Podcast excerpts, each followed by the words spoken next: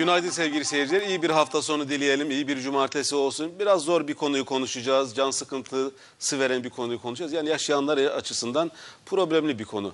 Ama çok şükür ki sağlık meselesi, bilimden sağlığa gittiğimiz yolda bunlar kolaylaşıyor. Ve bugünkü konu başlığımızı maharetle ele alacak ve maharetle sonlandıracak değerli bir hocamızla, değerli bir profesörümüzle birlikteyiz. E, NP İstanbul Beyin Hastanesi'nden bugün hocamız tatil gününde e, tatilini böldü geldi. Çok teşekkür ederek başlayalım. Profesör Doktor Mustafa Bozboğa. Hocam tekrar beraberiz. Evet. Aslında başlığa baktığımız zaman biraz can sıkıcı bir konu tabii. Zor bir konu. Tabii. Bize bunu bugün bunu anlatacaksınız. Çocuklarda beyin tümörleri. Evet. Çıktığı zaman ailenin durumu fark edildiğinde nasıl böyle tarumar oldukları filan yani malum bunlar zaman zaman böyle haberlerde vesaire izliyoruz. Siz daha yakından görüyorsunuz.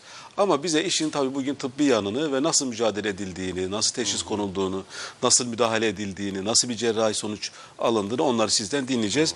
Siz e, NP İstanbul Beyin Hastanesi'nde ameliyatlar yapıyorsunuz, muayeneler Evet, yapıyorsunuz, hasta ve yakınlarıyla görüşüyorsunuz ve ömrünüzü de bu işe verdiniz. Ve bugün burada anlatmak üzere hazır buradasınız. tabii. Tekrar hoş geldiniz hocam. Çok teşekkür, teşekkür ederim. ederiz. Sevgili seyirciler yönetmenim Ayşe Hanım zaman zaman ekranda bize ulaşabileceğiniz bilgi hatlarını gösterecek. Lütfen buralardan bize sorularınızı iletin. Değerli hocam sizlerin sorularını cevaplamak üzere burada hazır bulunuyor. Ve daha sonra da danışma hattından aradığınızda hocam sizlere kısaca da olsa bilgi verecek. Mesele mühim. E, hocaya da bu açıdan ayrıca teşekkür ediyoruz. Biraz Biliyoruz belki pek çoğumuz öyle düşünebiliriz ama tümör dediğimiz şey nedir hocam? Bizi böyle korkutan, irkilten, oturduğumuz yerden zıplatan söylendiğinde, hekimlerin de yavaş yavaş söylemeye çalıştığı, ya Evet. biraz e, hazmederek, Evet, hazmedilerek dinlenmelerini sağladıkları bir konu. Nedir hocam tümör? Evet, insan vücudu muazzam bir e, varlık. E, pek çok sistemin, bu sistemde yer alan organların, dokuların, hücrelerin, hücre içi yapıların birbiriyle irtibat halinde ve sürekli kontrollü e, bir şekilde çalıştığı e, bir işleyiş. Ee, ve bunu denetleyen kendi içinde ve çeşitli basamaklarda pek çok kontrol mekanizması var. Ee, dolayısıyla vücutta e, aslında her an pek çok e, problemli durumlar ortaya çıksa da bunlar hemen kontrol mekanizmalarıyla anlaşılıyor ve gereken e, yanıt e, verilerek hemen düzeltiliyor. Fakat tabii bu her zaman böyle olmayabiliyor. Ee, hücre e, çoğalmasında e, bir yerde bir problem ortaya çıkıyor ve bir grup hücrede kontrolsüz bir şekilde çoğalma başlıyor. Ve bu çoğalma bazen bir e, soliter kitle dediğimiz bir e, kitle oluşturuyor. Bazen daha farklı bir işleyiş içinde. E, ama vücudun genel e, işleyişi içinde olmaması gereken ayrı bir e, yapı oluşturuyor. Bu tümör dediğimiz ya da neoplazi dediğimiz aslında tümör daha kapsamlı bir terim. Neoplazi dediğimiz bir durum. E, tabii bunun e, yüzlerce, binlerce çeşidi var. Şöyle diyelim, e, beyinde 120-130 tane farklı tümör var ve e, aslında bunu e, çok daha yüksek sayıda düşünmemiz lazım. Her biri çünkü e, farklı bireylerde, farklı e, insanlarda farklı seyrediyor. E, biz aynı ismi versek de aslında bunlar e, az ya da çok birbirinden farklı e, tümörler. Dolayısıyla e, binlerce e, bu şekilde e, tümörün oluşturduğu bir e, önemli, çok e, ciddi hastalık grubu. Bir vücutta anarşi diyebilir miyiz hocam? Hani böyle Tabii, tabii. önlenemeyen ve birdenbire böyle hani bombalar vesaire Tabii. patlamalar yapan bir yapı diye düşünebilir miyiz? Yani aslında vücutta başta da söylediğim gibi e, belli bir dozda anarşi var ama bu anarşi kontrol edilebiliyor. Kontrol edilemeyen anarşi dersek daha da e, kapsayıcı bir tanım yapmış Evet. oluruz. Hocam e, bu beyin tümörleri yani çocuklar üzerinde konuştuğumuza göre Yeni doğanlarda da görülür mü? Ya da ya da belli bir yaştan sonra mı siz bunu bulursunuz, görürsünüz? Ne dersiniz? Şimdi e, beyin tümörleri yeni doğandan ölüme kadar çok ileri yaşlara 80'li 90'lı has- e, kişi kaç yaşına kadar yaşıyorsa e, son nefesine kadar her yaşta görülebilir. Ancak e, her yaşın kendine özgü beyin tümörleri var. E, daha farklı hücrelerden çıkıyor, e, daha farklı seyrediyor, daha farklı e, beyinde yerleşim gösteriyor. Pe- Pediatrik yani çocuk yaş grubunda gördüğümüz tümörlerde kendine özgü özellikleri var. Hatta e, çocuk yaş grubunda da diyelim ki yeni doğan döneminde daha farklı, ilk bir yıl içinde daha farklı, iki yıl içinde farklı, işte 5-10 yaş grubunda farklı. Çocuk yaş grubunda bile yine alt başlıklar şeklinde farklı tümörleri e, ve farklı Görebiliyorsunuz. görüyoruz. Peki hocam çocuklarda beyin tümörlerinin belirtileri diye bir şeyden bahsedebilir miyiz? Yani bu belirtiler nasıl gelir? Yani siz hekim olarak hocasınız, öğrenci yetiştiriyorsunuz yıllarca. Belki binlerce ameliyatınız var, Tabii. tecrübeleriniz var. E, yeni imkanlara adapte oluyorsunuz, ameliyatları böyle yapıyorsunuz. Hani pek çok açıdan bunu görüyorsunuz. Fakat e, bir ebeveynin, annenin, babanın ya da çocukların yakınlarının görebileceği belirtilerden bahsetmek mümkün müdür? E, tabii e, şimdi e, çocuk beyninden bahsederken çocuk beyni e, özel e, özellikle ilk bir yaş, iki yaş e, ve daha sonrası da öyle ama e, gi- giderek e, daha e, oturmuş, daha olgunlaşmış oluyor. E, elastikiyeti yüksek bir beyin, e, gelişen bir beyin, e, e, kafa kemikleri e, birbirinden farklı ve henüz birleşmemiş. Dolayısıyla kafa içi hacminin genişleme kapasitesi var. E, Bu bakımlardan çocuklarda beyin tümörleri aslında biraz sinsi seyrediyor denebilir. Çünkü koruyucu mekanizmalar, belirtileri baskılayan mekanizmalar çok zengin.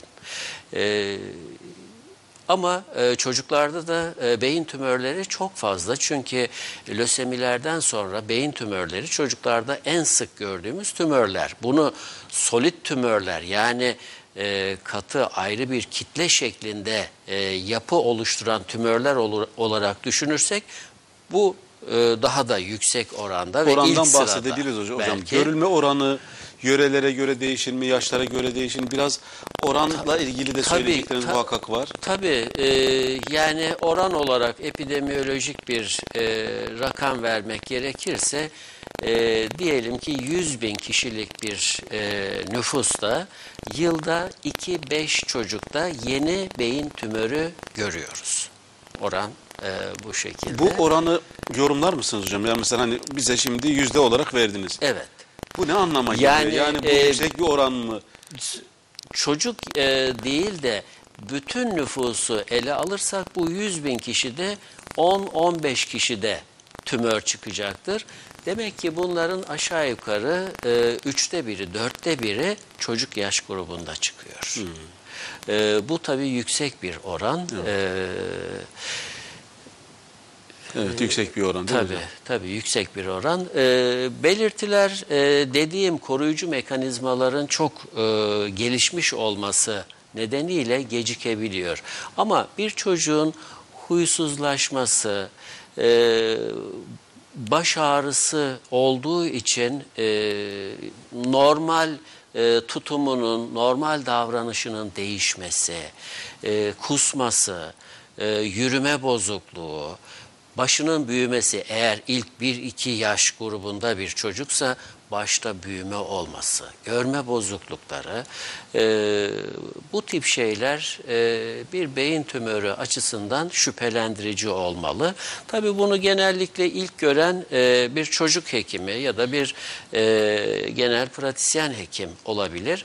Bu gibi belirtiler beyin tümörü açısından uyarıcı olmalı. Hocam baş ağrısı ve kusma diye bir başlık koymuştum. Yani tam da Evet. oraya geldiniz aslında. Bunun bunun da bir oranı var mıdır? Mesela çocukta kusma var ve bu bir beyin tümörü işareti, bir belirtisi, bir öncül gibi göreceksek bu kusmayı ebeveynler hani normal bir çocuk kusmasıyla Evet. belirti olan çocuk kusması arasında bir fark var mı? Bunu bu belirginlik nereden Evet. kaynaklanıyor? Sayı mıdır? Evet. Rengi midir? Zamanı mıdır? Nasıl fark etsinler hocam? Yani bunu? tümüyle düşünmek lazım belirti e, grubunu ve o bağlam içinde değerlendirmek lazım. Bir çocuk e, tabii ki e, kusma çok yaygın, e, sık gördüğümüz e, bir belirti. E, basit bir mide bağırsak etkilenmesi de kusma yapabilir. Daha pek çok nedene bağlı kusma olabilir. Ama bu kusmalar sürekli bir hal aldıysa, ilerleyiciyse, baş ağrısını düşündüren belirtilerle birlikteyse, yürüme bozukluğu varsa, e, görme bozukluğu varsa, e, bunlar e, beyin tümörü e, tanısına yaklaştırmalı ve bu yönden uyarıcı olmalı. Ee, Ben bu ayrıntı yani belirtileri biraz daha açarak böyle git ilerlemeyi hocam e, seyircilerimizin daha net görmesi bakımından. Çünkü ona ilişkin sorular da soruyor. Kaygılarınızı artırmak yerine böyle bir durum varsa sonucu almanız bakımından hocam bunları söylüyor. O bakımdan söylediklerine büyük bir dikkate diz- dizlediğinizi fark ediyorum e, gelen sorulardan. Lütfen yazmaya devam edin. Benim sorularımın dışında farklı soruları olursa gönderdikleriniz arasında onu muhakkak hocama da iletmiş olacağım ve e, mümkün olduğunca da danışma hattından aradığınızda size yardımcı olacak. Hocam mesela çocuktaki baş ağrısı nasıl anlaşılır? Yani yetişkinse elini başına götürüyor. Evet. Baş ağrısının farkında. E, başını sarıyor, bir şey yapıyor. Hani bir bunun farkında ama bir çocuk başının ağrıdığını hani ağlayarak tepki verebilir. Yaramazlık yapar mı bilmiyorum nasıl tepki verir ama ebeveyn beyin tümörüne bağlı bir baş ağrısı varsa çocukta bunu nasıl anlar hocam? Ya tabii ki çocuk e, derdini, şikayetini ifade edemediği için, e, doğrudan söyleyemeyeceği için, anlayamayacağı için e, huysuzlanması, e, kendi içine kapanması, oyun oynamaktan imtina etmesi, e, genel aktivitesinde bir düşüklük olması ve dediğim gibi bununla birlikte başka nörolojik e, belirti ve bulguların olması e, bunlar gerçekten Anladığım önemli. kadarıyla ve normal çocukların sürekli olması, sürekli olması, evet, devam sürekli etmesi olması. ve hatta giderek ilerleyici artarak devam etmesi e, son derece önemli. Anladığım kadarıyla hocam tariflemenizden şunu an- anlıyorum. Seyircilerimiz de teyit bakımından bir kez daha sormuş olayım. Yani normal bir çocuğun hareketsizliği ya da hareketliliğinden farklı bir şey Tabii, demek bu değil mi tabii, hocam? tabii, Yani tabii. hani bir komşu çocuğunuz var, kardeşinin çocuğu var ya da daha evvel başka bir çocuğunuz Hmm. oldu. Bundaki hareketlilik ya da işte o huysuzluk daha öte bir şeyse bu bir soru işaretidir Tabii, tabii. diyorsunuz. Tamam hocam. Hocam e, bu göz hareketleri ve baş titremesi diye bir not aldım. E, bugün anlattığınız konu içerisinde yani beyin tümörleri çocuklarda bir yere oturur mu? Bu önemli mi? Yani Tabii. aileler buna da dikkat etmeli mi? Kıymetli bir bilgi midir size getirdiklerinde? Tabii. Şimdi e, hangi beyin tümörleri çocuklarda daha sık görülür diye düşünürsek, e, çocuklarda tabii yine başta söylediğim gibi çocuk yaş grubunda da e, alt dilimler olduğunu hesaba katmak ve ona göre konuşmak e, daha e, açıklayıcı olabilir ama genel anlamda konuşursak e, posterior fossa e, dediğimiz yani beyin, e, kafa içinin arkasındaki odacık. E, ki bu odacık e, beyinciği ve beyin sapını içeren e, üst kısımdaki her iki beyin yarım kürelerinin yer aldığı odacıklardan daha küçük, daha kritik yapıların e, yer aldığı e, ve e, çok zengin belirtilere e, yol açabilen e, nöral dokuların yer aldığı bir e, odacık bölgedir. E, burada daha çok tümörler görünüyor. Burada işte medulloblastom, e, beyincikten çıkan astrositom, beyin sapından çıkan glial tümörler ya da e, yine beyin sapı e, döşemesinden çıkan ependimonlar. Bunlar sık görülüyor. E, üstteki odacıklarda ise kraniofarengiyon bizim e, çocuklarda sık gördüğümüz bir tümör. E, optik gliyomlar yine sık Bunlar gördüğümüz. tümör isimleri değil mi hocam? Tümör Çeşitleri. Evet, evet. Yani aradıkları zaman o Google'da da başka bir yerden 120-130 görsünler. e, Tümörün içinde. tümörler, e, tümör e, çeşidi içinde yer alan tümörler bunlar. E, mesela e, beyin omurilik sıvısını salgılayan koroid plexuslardan çıkan e, tümörler gibi tümörler e, yaygın olarak görünüyor. E, Dolayısıyla bunların her birinin de belirtileri farklı oluyor. Arka çukurdan yani beyincik ve beyin sapının olduğu odacıktan çıkan tümörlerde e, hidrosefali dediğimiz bir e, durum ortaya çıkıyor. Hidrosefali kafa Bizim- içinde, bizim en beyin çok duyduğumuz bu içinde, galiba, evet. beyin içinde beyin omurilik sıvısının artması. Bu yapıların genişlemesi ve beyne bası yapması demektir. Çünkü beyin omurilik sıvısının belli bir e, sirkülasyonu var. Tümör bu e, sirkülasyonun olduğu yolları tıkayabiliyor ya da koroid plexus papillomasında doğrudan aşırı derecede beyin omurilik sıvısı salgılaması olabiliyor. Daha başka mekanizmalar da var. Beyin sapında bir tümör beyin sapındaki küçük küçük çekirdekleri, önemli merkezleri tutup, e, kafa çiftlerini tutup, işte e, yutma güçlüğüne yol açabiliyor, e, çift görmelere yol açabiliyor, göz hareketlerinde bozukluklara yol açabiliyor, bilinç etkilenmelerine yol açabiliyor. Beyincikte yer almışsa e, yürüme bozukluğu, yürüme ve denge bozukluğu yapabiliyor. E, baş ağrısı derseniz pek çok mekanizmayla ortaya çıkıyor. Hidrosefali bunlardan biri, tümör kitlesinin oluşu ve etrafında ödem olması bu mekanizmalardan biri. Ee, bu gibi e, mekanizmalarla ve bunun yanında pek çok e, tabii e, işleyen e, mekanizma var.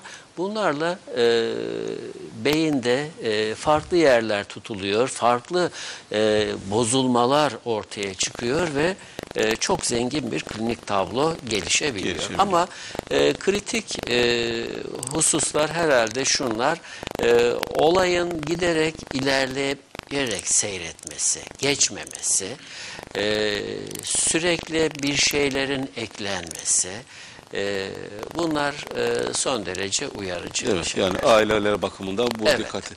Hocam e, gelen sorular içerisinde yürüme sorunlarını da ifade edenler var. Yani beyin tümörü olursa çocukta yani gitmek istediği yere gitmede bir sorun yaşar mı? Yani bir koordinasyonda, yürümede Tabii, bir problem tabii, olur mu? tabii. Ona ilişkin sorular var.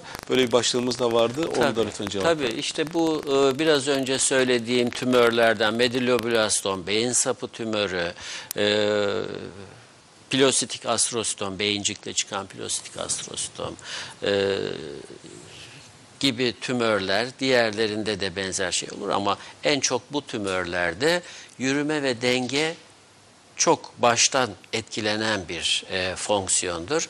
E, bu bazen e, başka şeylerle karışıyor ama e, bunun e, tanı değeri oldukça yüksek. E, eğer çocuk e, sürekli bundan yakınıyor ve bu konuda sorun yaşıyorsa ve ilerliyorsa, e, bu e, belirtisine yutma güçlüğü ekleniyorsa, uyuklama ekleniyorsa, e, bunlar beyin tü- tümörü yönünden önemli ipuçları. Hocam mesela tümör evveli ve tümör sonrası diye bir şeyden bahsedebilir miyiz? Geç çocuklar tabii hani henüz çocuk.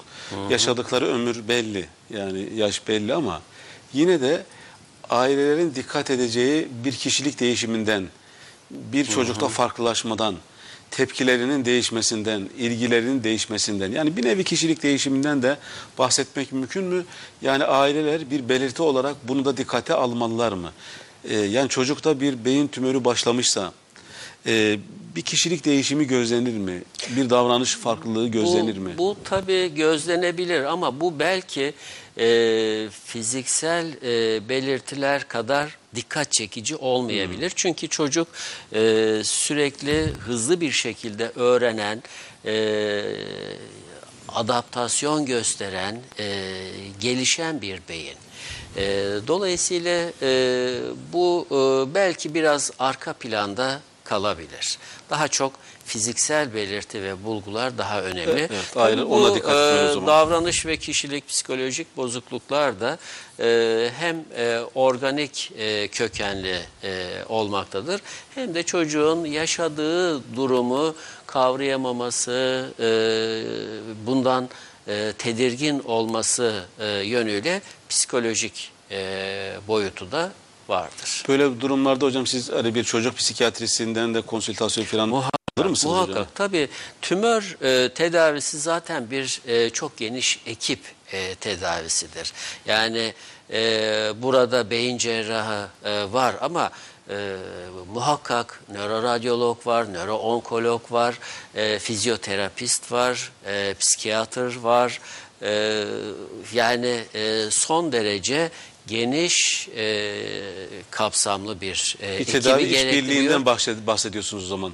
Bir tedavi işbirliğinden bahsediyorsunuz evet, evet, aslında. Evet, evet. Yani farklı perspektiften e, yapılacak pek çok tedavi e, olduğu için e, farklı disiplinlerin e, bu tedavinin içinde uygun e, şekilde yer alması gerekiyor. Evet, e, seyircilerimizden çok gelen bir soruyu sormadan edemeyeceğim. Ardından biraz hani erken teşhisin ne getirdiği ve tedavilerde neler yaptıklarını hocama soracağım ama sizden gelen soruları da önemsiyoruz. Lütfen yazmaya devam edin. Ulaşamayan seyircilerimize danışma hattını hatırlatalım. Hocam seyircilerimizin önemli söyledikleri hususlardan bir tanesi e, sorularda e, nöbet meselesi. Yani bu çocuklar nöbet geçirirler mi? Ya da Evet. hangi e, beyin tümörü çeşidinde tarzına nöbetler olur? Tabii, Bu tabii. fark edilen bir şey mi? Çocuk mesela dışarıdayken olur mu? Bunun riskleri var mı? Diyelim ki bir nöbet geçirmesiyle karşılaşmışsa bir anne ne yapmalı? Hemen size mi getirmeli? O sırada yapması gereken bir şey mi var? Biraz o kısmı bize daha parantezi geniş tutarak Yani anlatır e? SARA nöbeti ya da e, tıbbi adıyla epilepsi e, atağı beyin tümörlerinin de önemli bir habercisidir. E, biz bunun özellikle erişkin yaşta daha önce hiç olmayan bir epilepsi atağının birden ortaya çıkması e, durumunda çok e, vurgularız. Ama çocuk tümör e, çocuk beyin tümörlerinde de bu önemli bir belirtidir. E, aslında e, daha çok e, beyin e, korteksinde ve beyin içinde yerleşimle e, tümörlerde daha sık görülür diye düşünmekle birlikte e, arka çukurda yerleşen tümörlerde de epilepsi görülebilir. Beyin tümörünün e, önemli belirtilerinden biridir. Tabii atak sırasında yapılacak e, şey e, çocuğun o sırada zarar görmesini e, ve hayati fonksiyonlarının etkilenmesini önlemek o bakımlardan tedbir almaktır. Ama esas önemli olan şey bu nöbet neden oldu diye bunun arka planını araştırmak, nedenlerini araştırmaktır. Bunun için de tabii ki bir e, görüntüleme yapmak lazım. Bilgisayarla beyin tomografisi, manyetik rezonans görüntüleme gibi. E, elektroensefalografi yapılabilir. Daha pek çok e, inceleme yöntemi var. Tabii nörolojik muayene bu e, sürecin en başında yer alan bir e, aşamadır. Bunlarla e, epilepsiye, epilepsi atağına yol açan primer bir hastalık var mıdır? Yoksa epilepsi hastalığı, sara nöbeti kendi başına bir hastalık olarak mı ortaya çıkmıştır? Bunun ayrımını yapmak lazım. Epilepsi kendi başına bir hastalık olarak ortaya çıktıysa e, nörolog meslektaşlarımız e, bunu e, uygun e, ilaçlarla tedavi edeceklerdir. Ama bu bir tümöre bağlı ya da bir arteriovenöz malformasyon dediğimiz bir e, damar bozukluğuna bağlı ise o zaman e, biz beyin cerrahlarına e, öncelikle e, iş Hocam düşecektir. bilimden sağlığa işte sosyal medya araçlarımıza düşen bir soru var. Yetişkinle ilgili ama onu da ben size sormuş olayım benim e, iletişim araçlarımın dışında. E, epidermik, e, epitermit denir. Epidermoid. Evet, e, kist ameliyatı oldum. Evet. E, bir daha nüksüm olasılığı var mı? E, Epidermoid tümör e, şanslı tümörlerden biri aslında bir neoplazi değil, bir e, hücre artığının birikmesiyle oluşan bir kitle. E, subaraknoid mesafe dediğimiz yani kafa içinde boşlukları doldurarak e, büyüyen bir tümör. E, çok sevdiği belli yerler var.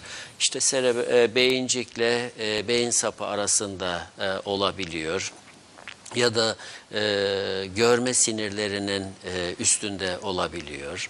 E, belli e, tercih ettiği daha çok gördüğümüz yerleşimler var. E, bunları ameliyat ediyoruz. Eğer belli bir boyuta ulaştıysa, e, sinir dokusuna bası yapıyorsa, zarar veriyorsa ve hastada nörolojik, klinik olarak e, ortaya çıkan bir takım fonksiyon bozuklukları varsa bu hastalarda ameliyat yapıyoruz. Tümörü tamamen çıkarmışsak hasta eski haline dönüyor. E, bir daha nüksetmesi olmuyor. Ama eğer bir rezidü, bir artık kalmışsa tekrar büyüme olasılığı var ama bu son derece yavaş bir büyümedir.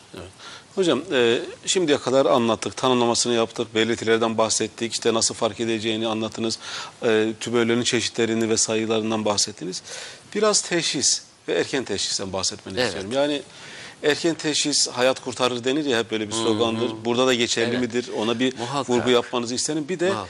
teşhiste tanı koyarken ne yapıyorsunuz? Az evvel kısmen söylediniz ama bir Evet. kez daha bu başlık altında dinlemek isterim. Görüntülerimiz de geliyor. E, muayenenin yeri nedir? İşte hangi e, çekimleri kullanıyorsunuz? Nelere bakıyorsunuz?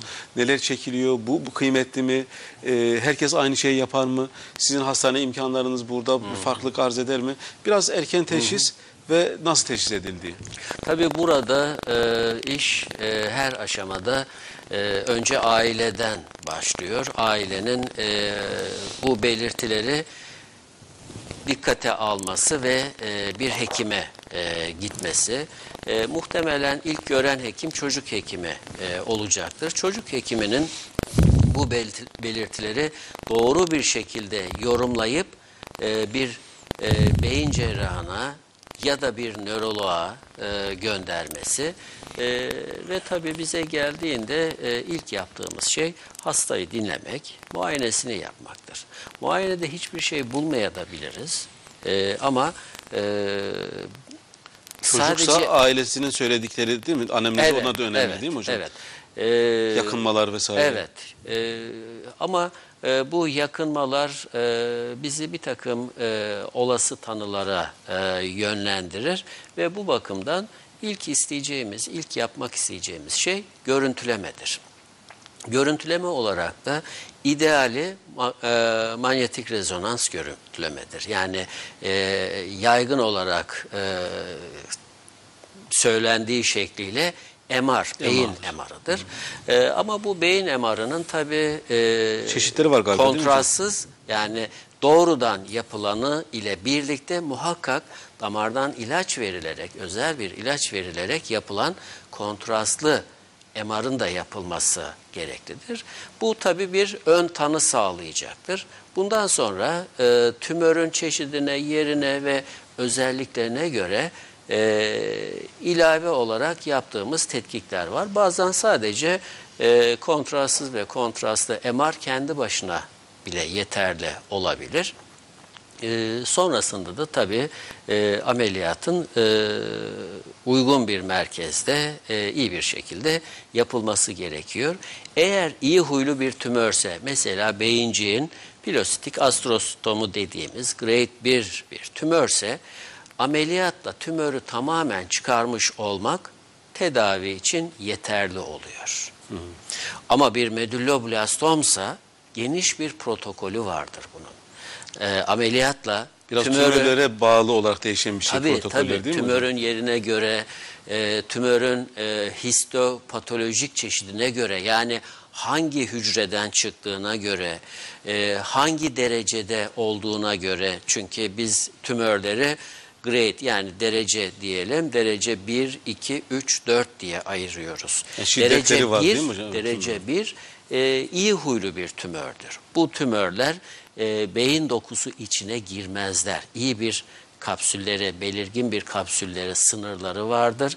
E, beyni e, iterek, bası yaparak büyürler. Ama grade 2'den grade 4'e, grade 4 en kötüsü. Ee, habis olan, kötü huylu olan tümörlerde ise bu tümörler beyin dokusu içine girerek büyürler. Yani bir sınırları yoktur. Bir- Sınır bir sızma var o zaman, içeriye bir sızma var değil mi ederler. hocam? Evet. Ve e, solit kısımları içinde tümüyle tümör hücreleri olmasının yanında etraflarındaki halka halka zonlarda da e, yine tümör hücresi bulunur. Dolayısıyla teknik olarak bu tümör hücrelerini tümüyle çıkarabilme imkanı yoktur. E, ama e, mevcut tümörü, görünen tümör e, kitlesini çıkardığınızda ciddi bir e, tümör kitlesini boşaltmış olmanızdan dolayı ciddi bir e, rahatlama olur. Tedavide çok önemli bir adım atılmış olur. Ama bununla birlikte bütün beyin omurilik e, görüntülemesi yapmak lazım. Beyin omurilik sıvısı incelemesi yapmak lazım. E, ilave olarak radyoterapi, kemoterapi yapmak lazım ve çok düzenli bir şekilde bu hastaları takip etmek gerekiyor. Hocam son 5 dakikamızdayız. Bu Tabii bu ameliyatı nasıl diğer yapıyorsunuz? tümörlerden de bahsedebiliriz. Her birinin çünkü kendine özgü e, bel- e, klinik seyri ve e, prognozu yani sonucu var. Bir kraniofaringiyonda e, hormonal belirtiler, görme e, belirtileri çok ön plandadır. E, ama iyi huylu bir tümördür. Ameliyatta tümüyle kraniofaringiyomu çıkarttığınızda ve normal dokulara bir zarar vermediğinizde çocuk sağlığına kavuşur. Tamamen ilave bir tedavi de gerekmez. Tabii ki endokrinolojik tetkikleri yapılır, diğer tetkikleri yapılır. Ee, tedavide yapılması gereken ek e, şeyler varsa bunlar ortaya konur ve gerçekleştirilir ama cerrahi tedavi kendi başına yeterlidir. Hocam sizin hani Nefe İstanbul Hastanesi'nde imkanlarınız anladığım kadarıyla bu ameliyatlar için önemli. Ameliyatlar zaman zaman uzun da sürüyor galiba. Birkaç dakikamız var ama değil mi hocam? Tabii. Ee, ben e, tümör e, cerrahisini yoğun olarak yapıyorum. E, çok geniş bir arşivim var ve e, kafa tabanı cerrahisi ağırlıklı e, çalıştığım için kafa tabanı tümörleri de e, çok kritik bölgede yer alan, hayati yapıları içine alan e, çok e, meşakkatli e, ameliyatlar. Tabii bunlar çok iyi bir e, donanımı, çok iyi bir ekibi e, ve çok iyi bir organizasyonu gerektiriyor ve e, söylediğiniz gibi uzun sürebiliyor. Evet. Hocam ameliyat sonrası birkaç cümleyle en azından toparlamış olalım. Ameliyatı başarıyla yaptınız, size geldi, e, teşhis ettiniz, e, tetkikleri yaptınız, MR'lar çektirdiniz ve ameliyata aldınız ve ameliyat oldu. Sonrasında tedavi uyumu da galiba önemli değil mi hocam? Ona da birkaç cümleyle Tabii temas tabii ederseniz. yani e, hani e, ameliyatımızı olduk, iş bitti gibi bir e, düşünce, böyle bir yaklaşım beyin tümörleri için doğru bir şey değil. E, bizim hekim-hasta ilişkimiz e, yıllarca devam eder. Yani 30 yıl önce ameliyat ettiğim, 25 yıl önce ameliyat ettiğim hastalarımı bile halen bir kısmını e, görürüm. E, bu e, olması gereken bir şey. Bu e, hastalık grubunda, her hastalık grubunda e, süreklilik, takip çok önemli ama bu beyin tümörlerinde çok daha önemli. Bu idame tedavisi gibi bir şey de denebilir aslında değil mi hocam? Yani hekimiyle Evet, irtibatı sürdürmek, evet, e, bir risk var mı onu gö- görme Evet, bakımından evet, önemli. evet. Hocam bugün çocuklarla ilgili tümör çeşitleri ve tedavileri konuştuk. Fakat yetişkinlerle ilgili epeyce sorular aldık. E, sayfamıza, Bilimden Sağlığa sayfasına gelen. Siz yetişkinlere de zaten çalışıyorsunuz Tabii, tabii, elbette tabii, muhakkak. ağırlıklı olarak ama e, bugün çocuklar üzerinde konuştuk. Evet. E, danışma hattından ararlarsa yetişkinler de kendilerine ilişkin sorularını onlara da yardımcı olursanız, dinlerseniz çok Gayet. mutlu, mutlu oluruz. E, çünkü çocuklara ilişkin soruları ancak bugün size yöneltebildim. Yetişkinlerle ilgili sorunlar, sorular bir başka programın konusu. Belki yine konuşuruz ama bugün onları ele alamadık. En azından e, yazan seyircilerimiz niye bana cevap vermedi Mustafa Hoca derlerse sebebi çocukları konuştuğumuz cevap olduğunu da anlayalım. Ama hocamız arayacak. Hocam e, çok teşekkür ederiz e, Ben geldiğiniz teşekkür için. E, harika bir program oldu. Ayrıntılarıyla tümörlerden bahsettiniz. Can sıkıcı bir konu. Evet. Ama iyi bir hekimle, karşılıklı iyi güzel bir diyalogla, bir tedavi ekibi anlayışıyla, ailenin de ilgili bireylerin içerisine alarak, imkanı olan, donanımlı olan bir yerle, tecrübesi, arşivi olan ve hastasına sağlıklı yaklaşan, ciddi yaklaşan e, sizin gibi bir hekimle de olunca galiba biraz aileler rahat edecekler. Çünkü bu biraz uzun bir yolculuk gibi anlıyorum ben. Tabii, tabii. Değil mi hocam? Elbette. Evet. Peki. Çok teşekkür ederiz hocam. Ben teşekkür ederim. Efendim e, hocamızı dinledik. İyi ki hocamız var, iyi ki hocalarımız var. Bu gibi zor meseleleri, can sıkıcı meselelerde bize yardımcı olan hocalarımız ve imkanlar var. Lütfen sorularınızı danışma hattından da Mustafa hocamıza, Mustafa Bozba hocamıza iletin. Hocam mütevazi bir insan, e, hastasına ve ailesine değer veren bir insan. E, size muhakkak kısa da olsa cevap verecek. Biz yarın yine buradayız. Bilimden Sağlığa programında yarın konuğum e, bir başka konuğum olacak, psikiyatri konuğum olacak. Alper Evrensel'le e, gençlerde cinsel kimlik gelişimini konuşacağız. Bizden bugünlük bu kadar efendim. Sağlıklı günler dileyelim değil mi hocam? Tüm öllerden Evet. uzak, En mutlu, huzurlu, En sağlıklı günler dileyelim. İyi bir hafta sonu efendim. Hoşçakalın.